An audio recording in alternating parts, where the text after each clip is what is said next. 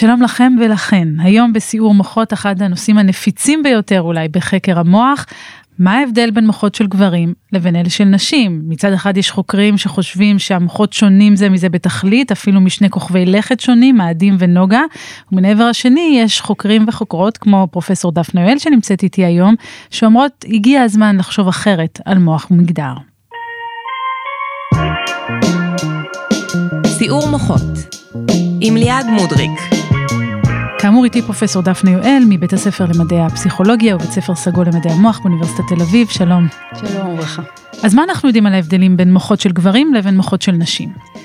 אז אה, שאלה טובה, ובאמת מחפשים את ההבדלים האלה כבר מאות שנים, ממש מראשית המדע המודרני, זה לא, לא דבר חדש. אה, אז, ויש כל מיני הבדלים, ההבדל הכי גדול, וזה באמת מכירים כבר מהמאה ה-17, זה בגודל של המוח, בממוצע לגברים יש מוח יותר גדול מלנשים, זה קשור כמובן לזה שהכל יותר גדול בממוצע אצל גברים, גם המוח שלהם. אה, ו... זה אומר שגם רוב הדברים שיש בתוך המוח הם יותר גדולים בממוצע אצל גברים מאשר אצל נשים. כשמתחשבים בגודל הזה, שמסתכלים על גדלים יחסיים, אז רואים שכמעט שאין הבדלים בין mm. מוחות של גברים ומוחות של נשים. יש כל מיני הבדלים יחסית קטנים, לא תמיד עקביים, זאת אומרת מה שמוצאים באוכלוסייה אחת, לא תמיד מוצאים באוכלוסייה אחרת וכן הלאה. אני זוכרת פעם על הבדל בין החומר האפור לבין החומר הלבן, זה קיים? נכון, כי זה קשור לגודל המוח. זאת אומרת, במוחות יותר גדולים יש באופן יחסי יותר חומר לבן מאפור. זה נכון, גם בתוך כל מין וגם, לכן גם בין המינים, כי המוח של גברים, כמו שאמרנו, בממוצע יותר גדול. מה שאנחנו אבל עשינו, כי שוב, מהמאה ה-17 משתמשים בכל מיני עדויות כאלה כדי לדבר על המוח הגברי והמוח הנשי. ומה שאנחנו עשינו זה, אנחנו שאלנו יש כל מיני הבדלים כאלה, בסדר, פחות גדולים ממה שבדרך כלל חושבים, אבל עדיין יש כל מיני הבדלים. האם זה אומר שיש שני סוגי מוחות? Mm-hmm. זו שאלה קצת אחרת. ואנחנו היינו הראשונים שבדקנו את זה, ומצאנו שלא. זאת אומרת, גם כשאנחנו לוקחים רק את המאפיינים שכן מראים איזשהו הבדל בממוצע בין גברים לנשים, ומאפיינים מה נחשב הצורה הגברית ומה נחשב הצורה הנשית, בתוך כל, כל מאפיין כזה, אנחנו רואים שברוב האנשים יש גם וגם. זאת אומרת, חלק מהמאפיינים של המוח שלי או שלך, הם בצורה הגברית שלהם, וחלק בצורה הנשית שלהם. אז רגע, אני רוצה לוודא שהבנתי. אז אם אנחנו ניקח עכשיו את המוח, נחלק אותו נגיד לאזורים, יש אזורים שאצל גברים הם יהיו נגיד יותר גדולים בממוצע. אצל נשים אולי אזורים אחרים. מה שאתם בעצם שאלתם זה נניח שעכשיו יש לי איזשהו מוח, כמה מהאזורים שלו מתנהגים כאילו אותו דבר, הם יותר דומים למוח הגברי הממוצע או למוח הנשי הממוצע. מה שאת אומרת זה שזה בעצם יוצא איזה פסיפס כזה. בדיוק, וזה בדיוק איך שאנחנו גם קוראים לזה, זאת אומרת בכל אחד מאיתנו יש פסיפס של מאפיינים שחלקם יותר אופייניים אצל גברים ואחרים יותר אופייניים אצל נשים. זה קצת נכון גם על תכונות, לא? בדיוק, ובדרך כלל זה בדיוק מה שאני עושה, אני משתמשת בזה, כי מוח, מה אנחנו מבינים על המוח שלנו, אנחנו לא מכירים את זה, אבל כולנו מכירים את זה בתכונות. אז אפשר בקלות לסמן תכונות נשיות וגבריות באוכלוסייה.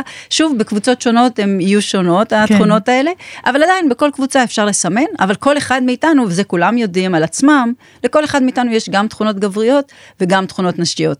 וגם את זה בדקנו באופן אמפירי, ושוב, מה שכל אחד מאיתנו יודע על עצמו, אנחנו יודעים שכולם זה ככה. זאת אומרת, זה לא רק משהו ייחודי לנו, אלא באמת אנשים יש להם פסיפס של מאפיינים, אנשים וגברים. אבל אני שומעת אותך ואני אומרת, רגע, אבל נשים הן יותר רגשניות ובכייניות, נשים אולי יותר, יש להן תקשורת יותר טובה, גברים הם יותר לוחמניים, אז את אומרת לי שכל זה לא נכון? אז זהו, זה בדיוק היופי, זאת אומרת, ברמת הקבוצה אפשר לראות את ההבדלים האלה, לא יודעת אם את כל מה שאת אמרת, אבל אפשר לראות כל מיני הבדלים בין נשים לגברים, אבל כשאנחנו חוזרים לפרט, אז כל אחד מאיתנו יש לו גם וגם. Mm. זאת אומרת, זה שאני יודעת שאת אישה, לא מאפשר לי לנבא באיזה דברים את תהיי נשית ובאיזה דברים את תהיי גברית.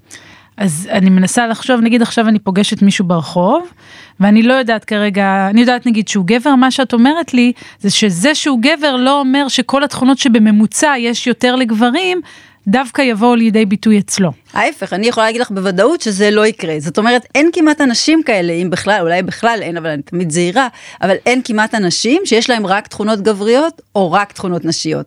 זאת אומרת, אין סיכוי שהגבר שפגש במקרה ברחוב, ברחוב הוא כולו גברי. ואז השאלה המעניינת זה מה התכונות הגבריות שלו ומה התכונות הנשיות שלו. זה מה שיגרום לנו לחבב או לא לחבב את אותו בן אדם. אבל בכל זאת את יכולה להגיד איזה תכונות הן יותר גבריות ואיזה תכונות יותר נשיות, או שזה בממוצע זה, מש, זה, זה תואם לאינטואיציות שלנו? אז הרבה פעמים אה, כשאנחנו מוצאים הבדלים בין גברים לנשים הם תואמים לסטריאוטיפים, אבל ההפוך לא תמיד נכון. זאת אומרת לא כל סטריאוטיפ הוא נכון אה, במציאות. תסבירי. למשל הסטריאוטיפ שגברים יותר טובים מנשים במתמטיקה. אז זה מאוד משתנה במקומות שונים בעולם. בארצות דוברות עבר, אה, ערבית למשל, דווקא נשים אה, או נערות מצליחות יותר במתמטיקה מגברים. גם בארץ זה נכון. נשים אה, או נערות דוברות ערבית מצליחות יותר מנערים דוברי ערבית.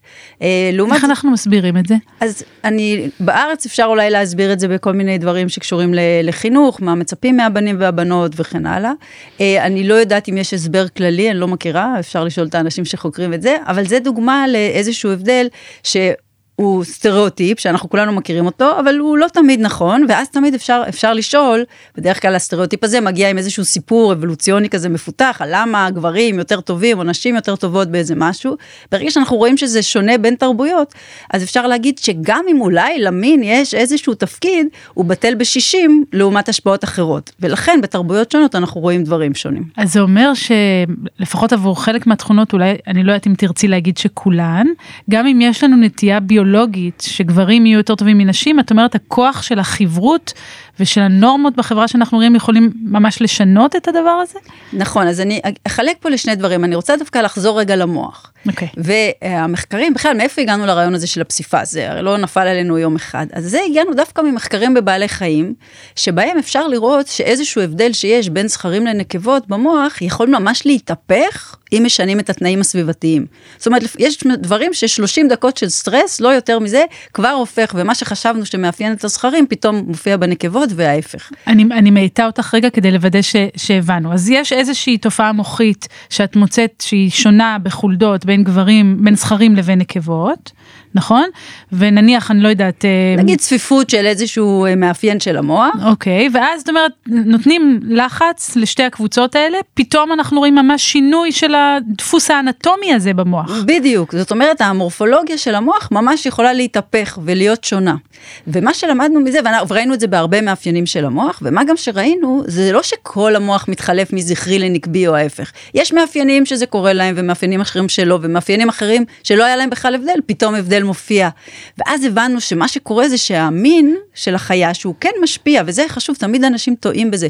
אנחנו יודעים מכל מיני מחקרים בבעלי חיים, שגם הורמוני המין וגם כרומוזומים שקשורים למין, הם יכולים להשפיע על הרבה מאפיינים של המוח. כן. אבל איך הם משפיעים על המוח, זה תלוי בהרבה גורמים אחרים, וזה האינטראקציות המאוד מורכבות של הרבה מאוד גורמים, גורמים לאורך כל החיים, שקובעות בסוף איך האזור המסוים הזה במוח שלך או שלי ייראה. ולכן המין שלנו, בעוד שהוא משפיע על המוח, לא מאפשר לנבא איך זה ייראה. זה הטריק הזה פה. ולכן גם, ה, גם כשאנחנו מוצאים הבדלים, הכל מתערבב לנו במוח. כי המוח, המין הוא פשוט עוד דבר מהרבה דברים אחרים. למה אני אומרת את כל זה? כי זה טעות מאוד נפוצה, כשאנחנו שומעים שמין משפיע על המוח, או שיש הבדלים בין המינים במוח, מיד אנחנו ממשיכים וחושבים סימן שיש מוח זכרי ומוח נקבי. וזה בגלל שאנחנו חושבים בתוך תפיסה בינארית של מין, שהיא כמובן מגיעה מזה שבמערכת הרבייה, המין אכן הוא בינארי, אנשים יכולים להתרבות או כזכרים או כנקבות. יש אנשים שלא יכולים להתרבות, כן. גם אנחנו לא לאורך כל החיים יכולים להתרבות, אבל כשאנחנו יכולים, זה רק באחת משתי האופציות האלה בינתיים.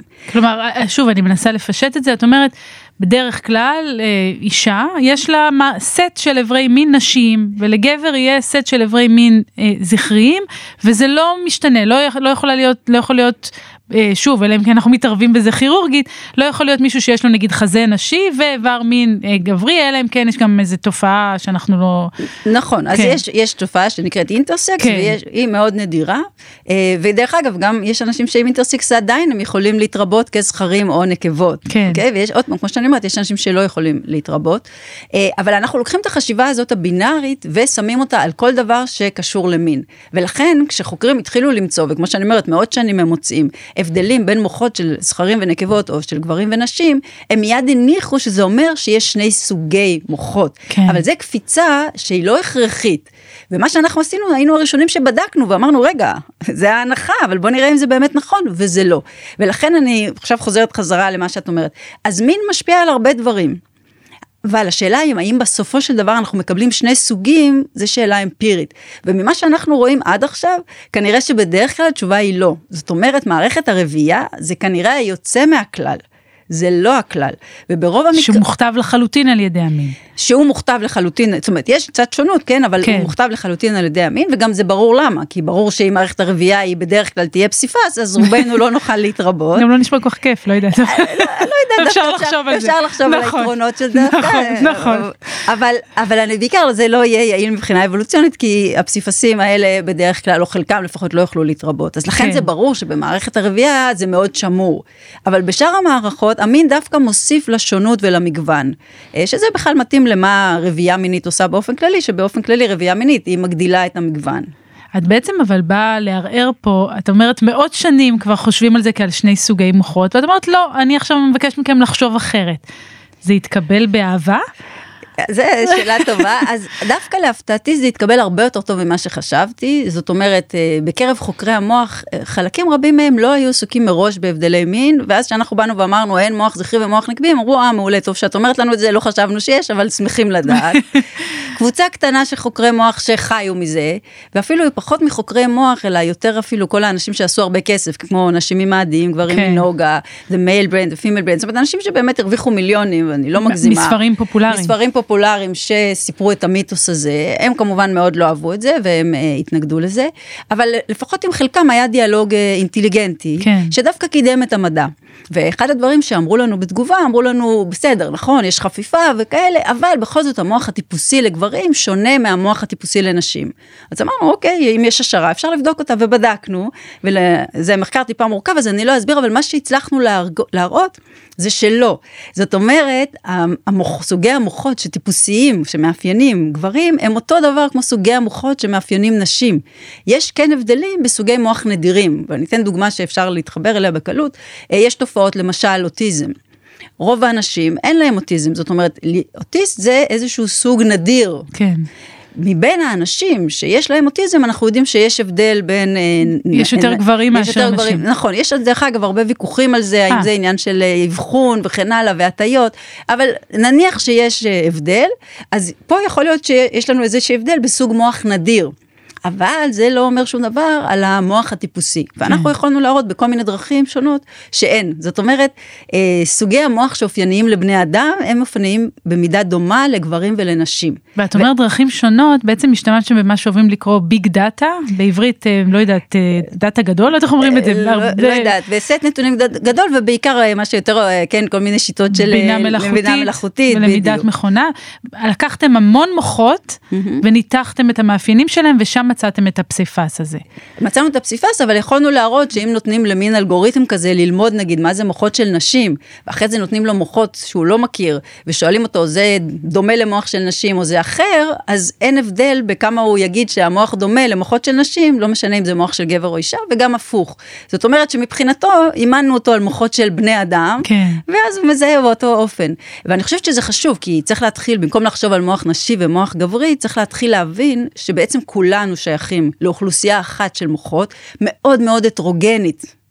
והמין שלנו, או אני אגיד רק מילה על ההטרוגנית, זאת אומרת, המוחות שלנו שונים מאוד אחד מהשני, כן. מאוד שונים אחד מהשני, אבל המין שלנו לא נותן כמעט שום אינפורמציה על איך שני מוחות יהיו דומים או שונים. כלומר עדיף אולי לחלק אותם, אם נורא רוצים לעשות חלוקות, אולי עדיף לחלק אותם אחרת. בדיוק, זאת אומרת, והפיקסציה שיש לנו כחברה על זה שהמין חייב להיות נורא חשוב, מפריעה לנו בעצם בחקר המוח בהקשר הזה, כי במקום שנתחיל לחפש בדיוק מה הגורמים שכן חשובים, אה, ואולי גם על חלקם אפשר להשפיע, תזונה, אה, השכלה. מצב סוציו-אקונומי. בדיוק, אוקיי, שזה דברים שגם נוכל לעשות משהו אם נגלה, אה, ועוד על המין בדרך כלל אנחנו לא עושים. אז כן, זאת אומרת, גם המדע הולך להשתחרר, אם הוא ישחרר רגע את הפיקסציה הזאת, על זה שמין חייב להיות נורא חשוב.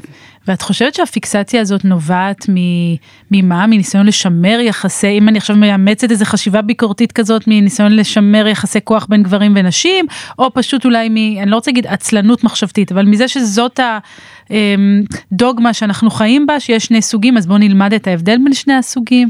אז אני אגיד, זה, זה נובע משני דברים. אחד, באמת, שהחשיבה הבינארית היא כל כך חזקה, שאנשים פשוט לא שמים לב. זה כמו שהדג לא יודע שהוא רטוב. Hmm. זאת אומרת, אנשים חיים בתוך הפריימוורק הזה, זאת אומרת, תבנית החשיבה הזאת, והם לא יודעים שהם עושים את ההנחות האלה. זה פשוט אוטומטית, זה מה שהם מניחים, ולכן הם עושים את זה. ודבר שני, זה כן, זאת אומרת, זה כן משרת, וזה חשוב לשים על השולחן, זה כן משרת את הסטטוס קוו. זה גם היה נכון במאה ה-17, זאת אומרת, במאה ה-17, שזה לא רק ראשית המדע המודרני, אלא זה גם באמת חשיבה על שוויון וכל מיני ערכים אה, כאלה הומניסטיים. אה, ואחת השאלות הייתה, אוקיי, אם כולם שווים, אז בכל זאת, איך אנחנו, למה בכל זאת נשים הם אה, במטבח ויש... לא מקבלות זכות הצבעה נגיד? למשל, אז מולייר למשל, יש לו כזה, זה שהנשים הן רוצות להיות חוקרות ו- ולחקור את הכוכבים וכן הלאה, אבל מי יבשל לי בסוף? ו- אז הוא באמת תופס אבל את רוח התקופה שאומרת, כן. אוקיי, אם כולם שווים, אז רגע, אבל הסדר הזה משרת אותנו, מי יטפל בנו? ובעצם מתחיל אז איזשהי מאמץ מדעי מתחיל, שבו מנסים לה, להוכיח שנשים הן שונות באופן מהותי מגברים, mm. והשוני המהותי הזה הוא מה שמצדיק את הסדר החברתי. ובהתחלה זה נראה מאוד פשוט, כי הם מוצאים בקלות שגולגלות של גברים הן בממוצע יותר גדולות מגולגלות של נשים, וזה נכון, מסיקים מזה שגם המוח הוא יותר גדול, ידעו שהמוח הוא חשוב, ואומרים אוקיי, הנה הבנו, גברים הם יותר אינטליגנטים מנשים, וזה מסביר את המיקום הטוב שלהם בסדר החברתי. אבל אז הסתבר שנגיד לוויתנים, כמובן יש להם מוח הרבה יותר גדול משל בני אדם. טוב, אה, מי שרצה להוכיח שגברים נעלים על נשים, לא רצה להוכיח את עליונות הלוויתן על, אה, על הגבר. כן. אז היה צריך לפתור את הבעיה. כן. אז אמרו, אוקיי, זה, מה שחשוב זה היחס. Mm. היחס של המוח לגודל הגוף, בזה בני אדם מנצחים. כן. אבל מה הסתבר? שהגולגולת של נשים באופן יחסי היא יותר גדולה משל גברים ביחס לגודל הגוף. אוי אוי אוי, בעיה. נכון. עכשיו עוד פעם, אם, אם זה היה באמת endeavor שבר מדעי, כמו שאת אומרת, מאמץ מדעי למצוא את האמת, אז אפשר היה להגיד, המדענים האלה היו יוצאים אל הציבור ואומרים, תקשיבו חברים, פשוט טעינו. כן. נשים הם האינטליגנטיות יותר, ובואו נשנה את כל החברה, ניתן להן לנהל את העניינים, והעולם יהיה טוב יותר.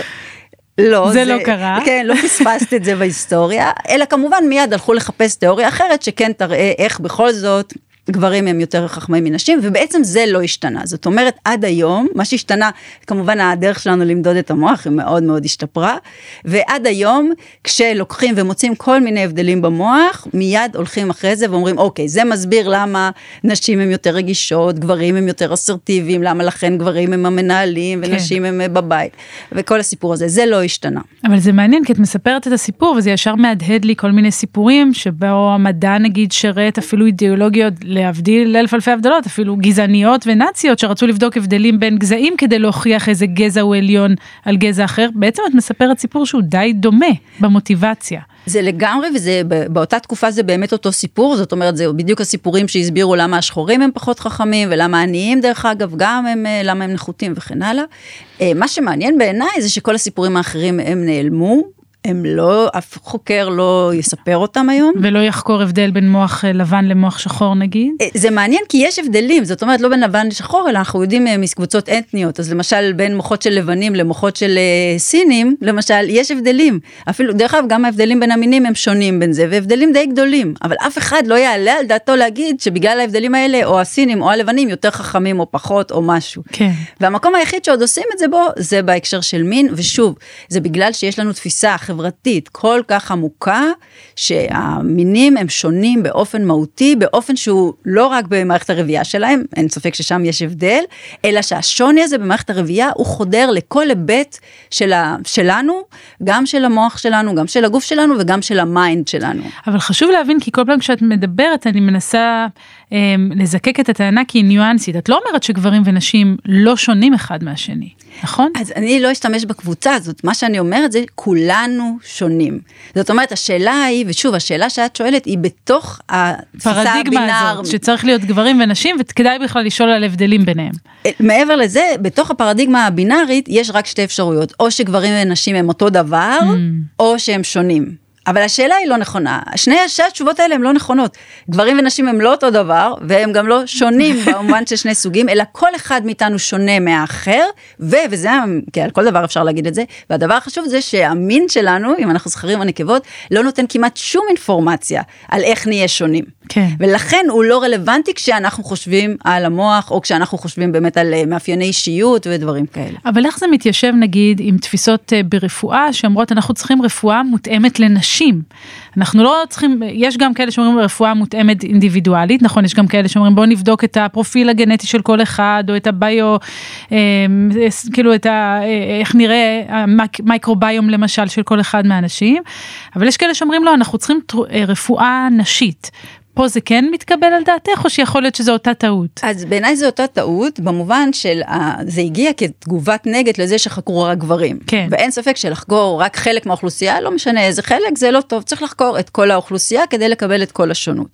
אבל באמת הם הלכו שם לקיצוניות זאת אומרת מזה שצריך לחקור גם נשים הם הלכו לקיצוניות של יש פה שני סוגים. ואני אתן דוגמה זאת אומרת המין של בן אדם הוא בהחלט אינפורמציה חשובה כשבן אדם בא לבית חולים או לרופא כמו עוד הרבה דברים אחרים כמו לחץ דם וגובה ומשקל ופעילות גופנית וכן הלאה. אה, אז מין זה אחד הדברים, ואפשר לדמיין מצבים שזה בהם קריטי, נגיד מישהו מגיע מתאונת דרכים ויש לו פציעה באזור הבטן והאגן, אז בוודאי שזה כדאי לדעת אם זה זכר או נקבה, כי זה יגיד לך איזה סוג איברים את יכולה או לא יכולה למצוא שם ומה יכול להיות הסיבה לדימום נגיד, כן. אוקיי? אז זה חשוב. במצבים אחרים אולי זה פחות חשוב, אבל מה שחשוב להבין זה שמין הוא לא, הוא לא עובד כאן כאיזושהי קטגוריה שהיא מה שחשוב, ואני אתן דוגמה, נגיד מגיע רופא, חולה לרופא שאחרי התקף לב, ועכשיו צריך להגיד לו מה צריך לעשות. אז מה שחשוב בשביל הפרוגנוזה של אותו בן אדם, זה למשל אם הוא עסק בפעילות גופנית, כמה הוא עישן והאם הוא עישן, ועוד כל מיני דברים כאלה שבחלקם יש הבדלים בין המינים. אז האם היינו רוצים שהרופא יראה שאני אישה ומזה יניח שאני לא עושה פעילות גופנית, אה, לא מעשנת ואני לא יודעת מה, או שהיינו רוצים שהוא ישאל אותי. כן. נכון? אז ברור, התשובה היא ברורה. ולכן לא צריך להשתמש בקטגוריה של המין כאיזה פרוקסי בשביל להניח על כל מיני משתנים אחרים שהם אלה החשובים. אלא צריך לזהות את המשתנים החשובים. ובשביל רפואה טובה ומותאמת אישית, פשוט לבדוק אותם. לבדוק אותם, בדיוק. אז איך זה עוד משפיע, התפיסה הזאת שלך, שבמובן מסוים היא רדיקלית, כי היא אומרת לנו, תפסיקו לחשוב על העולם כאילו מורכב משתי קבוצות, כולנו שונים כאינדיבידואלים אחד מהשני, ואחת מהשנייה, ואחד מהשנייה, ותתחיל לעשות את כל הקומבינציות פה. אמ, איך זה משפיע על היום יום? מה זה אומר עליי? איך אני צריכה לשנות את ההתנהלות שלי בעולם? אז... לדעתך. אז אני, מה שאני אה, מנסה לקדם זה עולם ללא מגדר. זאת אומרת עולם ממש ללא, ללא מגדר. ללא מגדר, מה זה אומר? אבל זה חשוב כי היום מגדר זה, יש כן. לזה המון משמעויות, אז הכוונה היא ללא משמעות חברתית שאנחנו כופים של המין הקטגורי.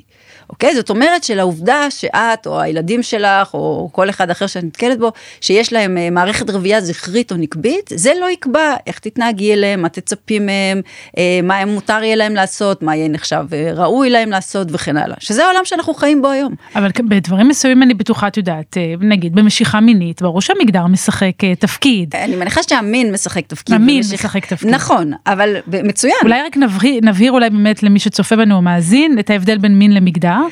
אוקיי, אז אה, שוב, היום כל הביטויים האלה מקבלים הרבה, המושגים האלה מקבלים הרבה משמעות, אז גם כל אחת מהמילים האלה יש לה הרבה משמעויות, אז מין אה, אנחנו משתמשים בה להרבה מיני, אה, מובנים. אחד זה הקטגוריות של המין, בגלל זה אני בדרך כלל אוהבת להגיד קטגוריות של מין, שזה זכר, נקבה, וכבר אמרנו, יש גם אנשים אינטרסקס. כן. אה, מין אנחנו גם משתמשים לכל המערכת שקשורה לזה של ההורמונים וכן הלאה, שהיא בכלל לא בינארית.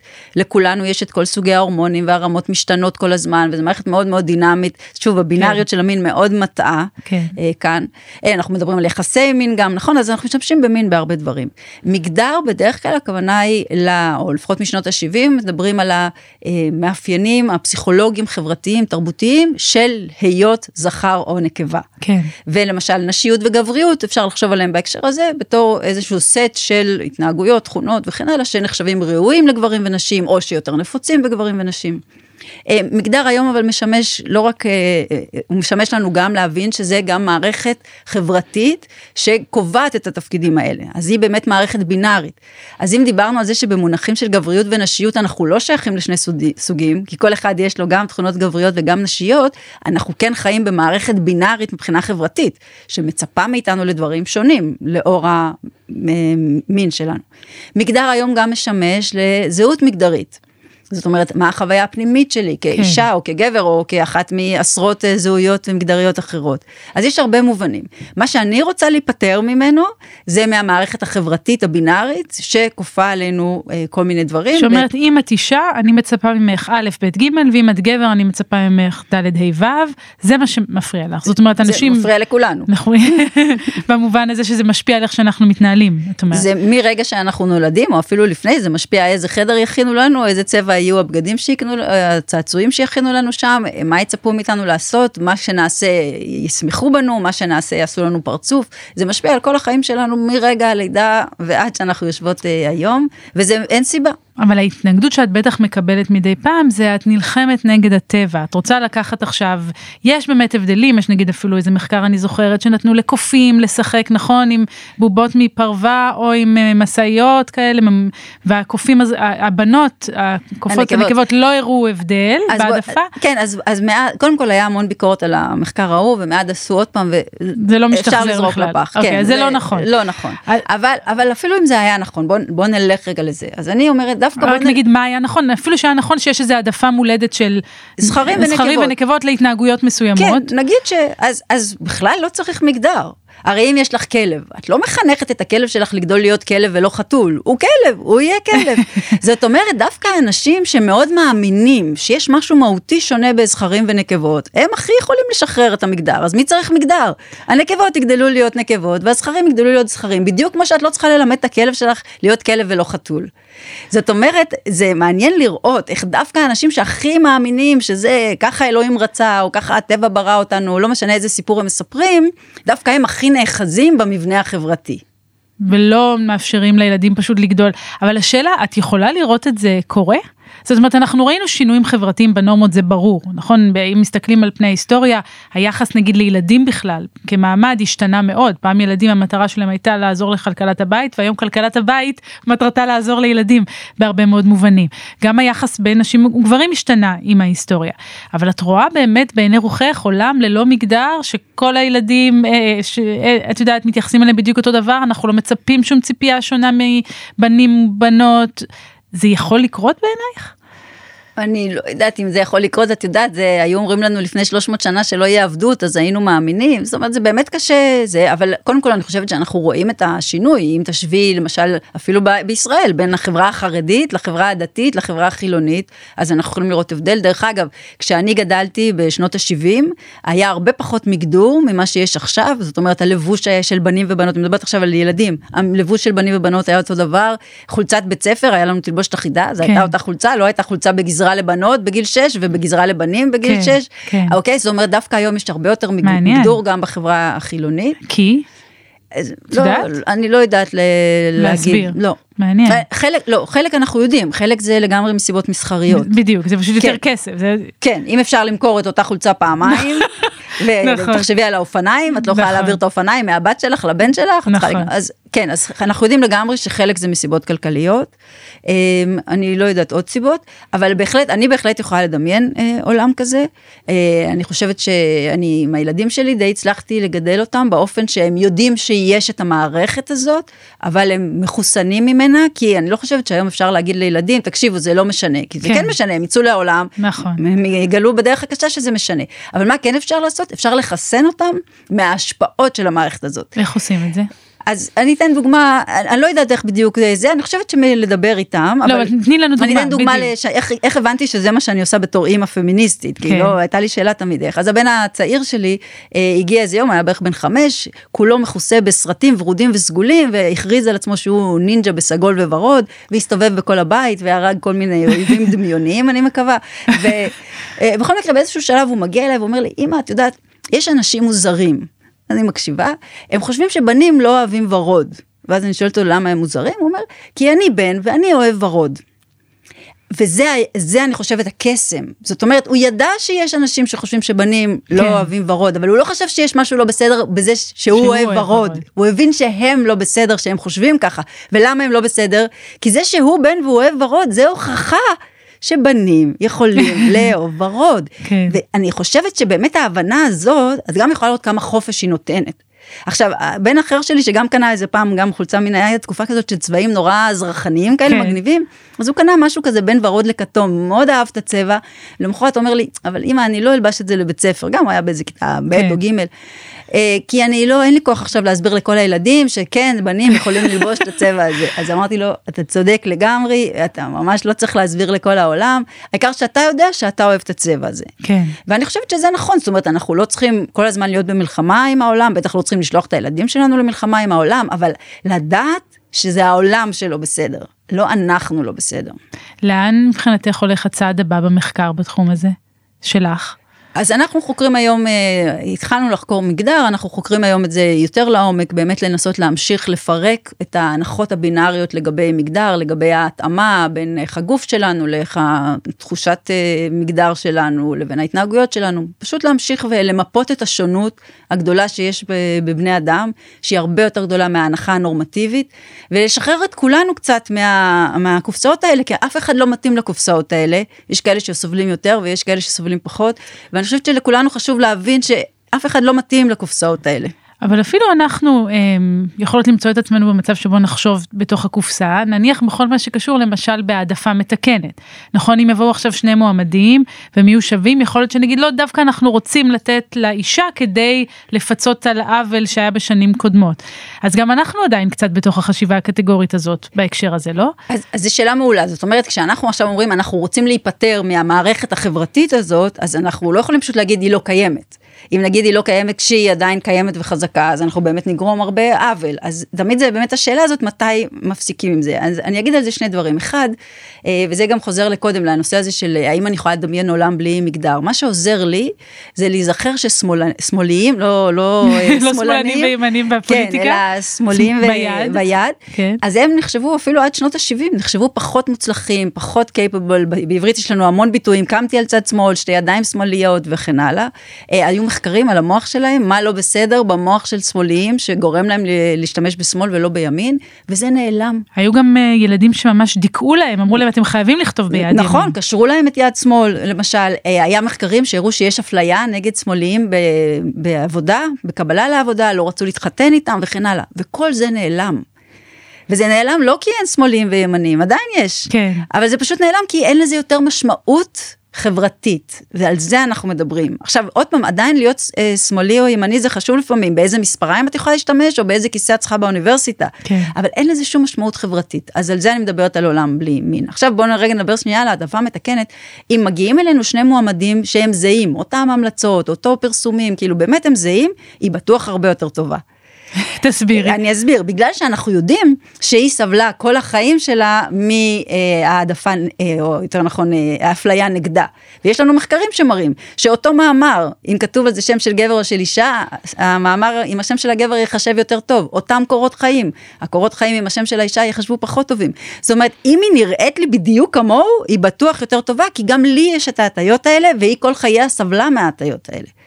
וזה את אומרת זה גם אולי איזה משקפיים שאנחנו חייבים לשים כי כשאנחנו רואים את העולם בלי להבין גם את ההטיות שקיימות כבר הרבה מאוד שנים אז אולי אנחנו לא מצליחים לזהות את הבעיות האלה. נכון ודרך אגב ההטיות האלה קיימות לא רק נגד נשים. כמובן קיימות נגד כל קבוצה שהיא קבוצת מיעוט או היא לא הקבוצה שבהגמוניה. אז אם זה בארץ אז זה בין יהודים לערבים אז זה נגד ערבים בתוך היהודים אז זה נגד מזרחים בוודאי בוודאי זה הכל קיים אפילו אנשים יפים מרוויחים יותר כסף מאנשים פחות יפים זאת אומרת אנחנו מוטים מאוד כל הזמן ומה שחשוב זה לדעת את זה ולהכיר בזה.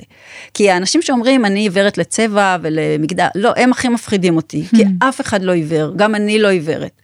כל מה שאני יכולה לעשות זה להיות מודעת לזה, ואז לנסות לא להתנהג את זה.